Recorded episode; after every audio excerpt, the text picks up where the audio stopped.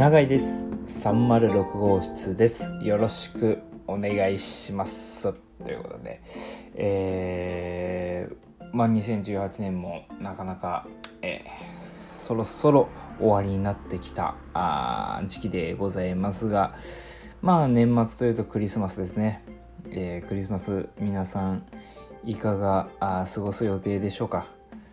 私はですね、えー、家族と、あのー、毎年恒例の島次郎コンサートに行ってまいりますね。え、これがですね、もうだいぶ感動的な、こう、ショーを見るわけなんですけども、まあなんか会場が一体的にまあまあまあ基本やっぱりあの子供と来てるので、まあ家族連れで、えー、来ててワイワイワイワイこう言うんですけど、まあこれ、これはですね、えー、なんて言うんですかね、こう、まあ私あの34年、もうすぐ35なんですけども、この大人、まあ大人だと思うんですよ。えー、で大人のこの年齢でその子供に向けたその生のショーを見るとこれまただからそのまあもちろん子供としても感動するようなあの見え方もちろんあると思うんですけどこれ1周してなのか2周して3周してなのかこれ大人が見た時のその子供向けのショーに対する感動っていうこの独特の感動っていうのがありまして何ていうんですかねこう未来に託すぞみたいなところのショーの見え方みたいなのがあってこれじんわり感動しちゃってうーんなんかあれですよねそのストレートな感動に対する涙ではなくて、なんかその、ぐるぐるぐるっと周回した後に、えじんわりくる涙みたいなのが、えまあなんかちょっと、じんわりと、してしまうわけなんですね。毎年なんですけどね。今年はどうでしょうかね。じんわりするんですかね。ええ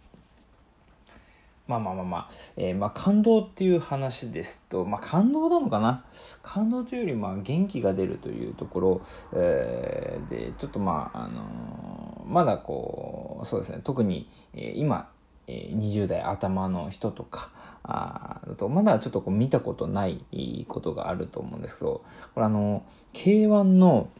えー、2003年頃ですかね。あの K1 で、えー、マサトというまあすごいあの強い選手がいて、えー、それと対決する須藤元気というあのまあこの変幻自在のこうトリッキーなあ戦い方をする須藤元気、えー、さんですね。えーまさとさんと須藤元気さんが戦うという試合がありまして、えー、これをですねまああの元気がなくなった時にはこう見るようにするというこの活力のつけ方というあの裏技がありましてですねまあまあちょっとまあえっ、ー、と多分まあ検索すればえー、オンライン上のどこかしらで、えー、見ることがもしかしたらできるかもしれないので、えー、ちょっとぜひとも、えちょっと調べてみてください。えですね、これ何がいいかっていうと、あのまあ、K1 の大会ですごい正人選手、まあまあ本当に、えー、無敗の男として、えー、めちゃめちゃ強くて、えーまあ、勝ち進んできたところに、まあ、K1 がメインではないあの須藤元気選手が戦うわけなんですね。もともとベースは強いんですが、まあ、K1 のルールでいくと、まあ、かなり、まあえー、周りから見ると不利だろうと、えー、言われていてで、まあ、そこでまあ、いざ試合が始まった時にま、だいぶこの戦い方をひねってくるんですね。まあ、動き方とか、あの攻め方も含めて、まあ、だいぶやばいトリッキーな動きをするんですが、まあ、そこに翻弄される正人選手。つまり、この須藤元気選手が、あのー、考えた、まあ、秘策というか対策というのが、まあ、正々堂々と戦わないことを正々堂々とするという、これがですね、すごい、えー、なんだろう、いいなと思って、うん、なんかその、まあ、技術、だけで、実力なのかな。技術実力だけでそのど真面目にこういくとまあそれはもうこう、負けると分かった上で、まあ、K1 ですからね、K1 のルール上で、えー、本当に K1 の、まあ、正々堂々と K1 としてのスタイルで戦えたら、まあ、絶対に、まあ、絶対なのか分かんないですけど、負けてしまうという、う覚悟の上で正々堂々といかない動きをするんですね。これがですね、やはり、えー、これ何かっていうと、まあ、これはあくまでも K1 の舞台上なんですけど、これはいろんなところに応用活用ができるんじゃないかなと考えているんですね。なので,、まあ、でこのデザイン業界とか、まあ、クリエイティブ業界においても、まあ、その制作自体の制作物自体のまあクオリティとか、まあ、あの綺麗さかっこよさ以上に何かその人の魅力を引きつける、まあ、動きだったり、えー、っていうところに、えー、こう共感賛同を得てその作品自体もそうなんですがその、え、作り手自体もちゃんと見てくれる、え、というこの動線が張れるんじゃないかなっていうことがあこう本当にこの試合を思い出すために考えるわけなんですね。うん、で実際この、まあえー、試合の時に、まあ、須藤元気選手はあ、まあ、判定の上で、えー、負けてしまうんですがしかしあの試合自体のあの人に残した記憶っていうのは、まあ、すごい刷り込まれててまあ本当にあの楽しい試合だったなって、えー、やっぱりエンターテインメントとしてすごい楽しませてくれたな須藤須藤選手はっていうところの、あのー、賞賛がすごかったんですね。なので、これだから、ある意味その試合には負けたけども、なんか、その人々の記憶に残るという戦いでは、まあ、圧勝してたっていうのが僕の、あのー、印象だったんですね。で、うん。やっぱり、その、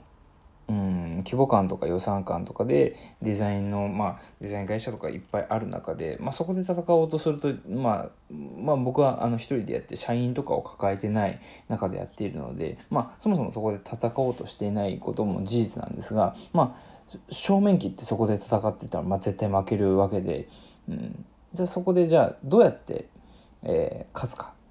って考えたら先ほどの、まあ、人々の印象記憶により刷り込ませる動きトリッキーな動きなのか、えー、なのか分かんないですけどそれをこうちゃんと考えて、えー、愚直にいくっていうところがまあ非常に重要になってくるんじゃないかなみたいなことを思ってるわけですね。うん、でこれあの前須藤さんと 須藤さんです須藤さん、須藤さん、須藤、須藤選手がたくさん出てきたんで、今、工藤さん、工藤さんを須藤さんと言って言ってしまいましたね。えー、工藤さんですね。あのー、えー、306号室一緒にいつもやってる工藤さんです。で今日はたまたま、今日たまたまなのか、たまたまなのか青森の方に行って、いつもなのかわかんないですけど、あのー、いるんで、隣にはいないんですけど、えー、早く二人でやりたいよと、えー、早く二人でラジオやりたいよと、通常通りのね、あの、今ね、一人喋りですけど、と思ってるんですけど、まあまあまあまあまあ、今12月師走ですから、うん、といってもね、年始は年始で、まあ忙しいと思いますけども、えー、ちょっとタイミングがあった時に、ぜひともまた二人で収録したいなと思っているわけですが、その工藤さんと、まあ、こう電話で話した時に、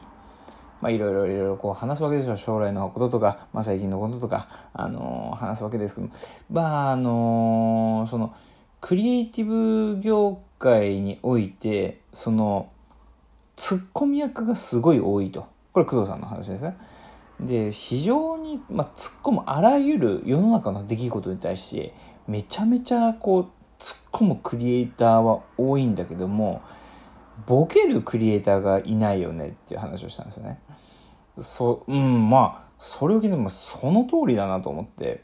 ええ。だからその、まあ、あらゆるねえ、世のに起きた事件だったり、まあ、政治に関することだったり、まあ、タレントがこういう問題を起こしたとか、えー、こういうサービスが始まりましたみたいなことに対して、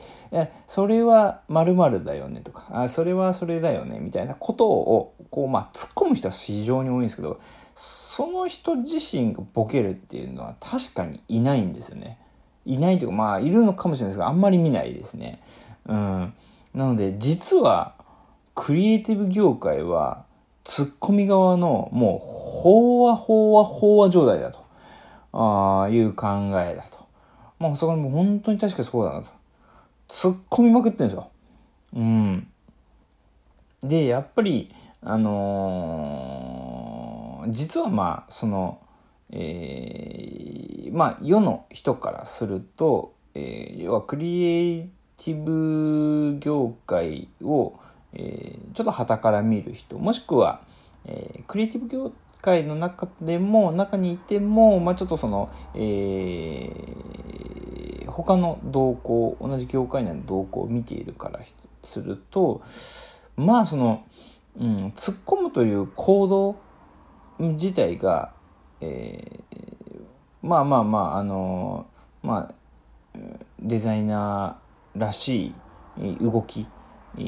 まあストレートなあの動きであればまあ結構そのまあ確かな意見強い意見発言だっていうところはまあわかるけどもまあ確かにそれがあぶれすぎた時にもっと他のスパイスを求めているじゃないかな。っって思うわけなんですよね。うん。そこでやっぱりそのうん人々のうんこうねえー、刷り込みに入るとしたら先ほどの須藤選手みたいな、えー、トリッキーな動きをしたりして、えー、それがまあ真面目に楽しませるかかつかつ勝ちに行くというところが、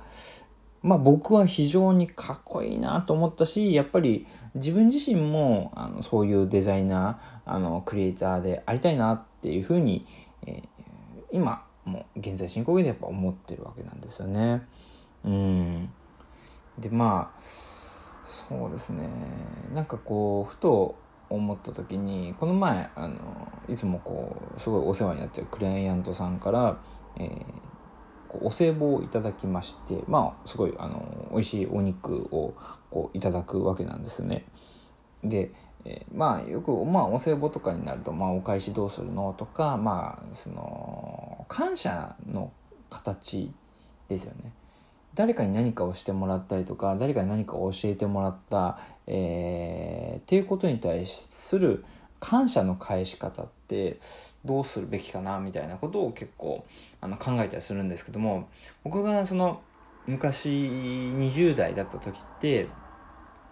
例えば A さんから何々をしてもらいましたみたいな時に対してはまあ、えー、A さんに直接、えー、お礼をする。まあもちろんありがとうとはまあその場で言いつつそのまあ、えー感謝されたことに対して何かしら違う形で感謝を返す。例えば先ほどのお歳暮だったらお歳暮いただいたからお歳暮を返すみたいな、えー、ところで、えー、やってたんですけど、これがですね、うんまあ、もちろん時と場合にもよるんですが、あのー、結構、うん、リアルな話をすると、まあ、キリがないんですよね。その、その、ありがとうって言われた一人の相手に対してありがとうを返すとそのあの感謝の循環っていうかのがその人対その人同士の中だけで終わってしまうので、えー、なんかあの、うん、なんかその、えー、もったいないという考えが合ってるかどうかわかんないですけど例えば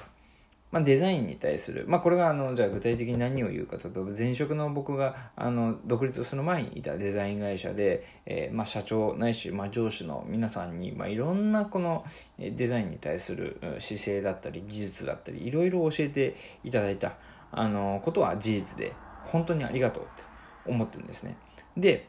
えー、途中までは、うん、その感謝っていうのを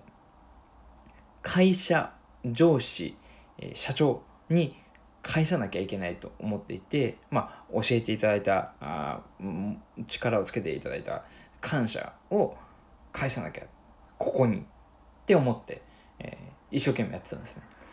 ただまあある時ふとあの思ったのがせっかくつけたこの力デザインの力をこの会社だけに返してるってなんかどうなんだろうって思い出したんですよ。で本来あのなんだろうこのデザインの力をもっと広く、えー、活用しないともったいないなと思ったんですね。そこに気づいたんですよ。なのであの、まあ、結果的にその会社を離れて僕はその感謝を社内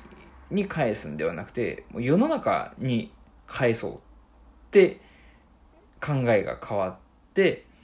えー、独立を決めたわけなんですね。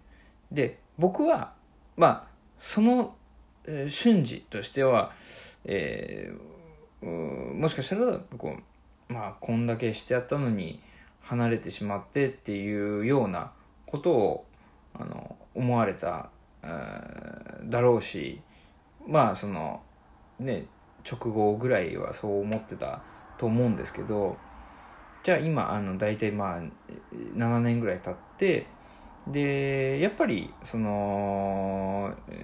考え見え方としてちゃんと僕はデザインを続けていて、えー、その時とはまた違う形であのクライアントさんだったりとかあのいろんなあのデザインの伝え方をしたりする姿を見てもともといたそこの、あの会社の、まあ、社長さんないしそこの、あの社員さんとかともまだ、あのそうですね頻繁にではないですけど緩く連絡をこう取る形で割とその温かく見守ってくれてるかなって感じてるわけなんですね。でこれ何かっていうとうんあのどっかしらで、まあ、その感謝の形の返し方っていうのをあの内々で終わらすんじゃなくてせっかくいただいた感謝っていうのはなんか世の中に還元していった方が長期的に見ると実はみんなハッピーになるんじゃないかなっていうもっともっとハッピーになるんじゃないかなっていうことをあの思ってるわけなんですね。なんでそのうーん割とそのさっきのまトリッキーな行動とかでもないんですけど、うん、割とその人の判断とか意見感想って直後のことはすごいリアクションを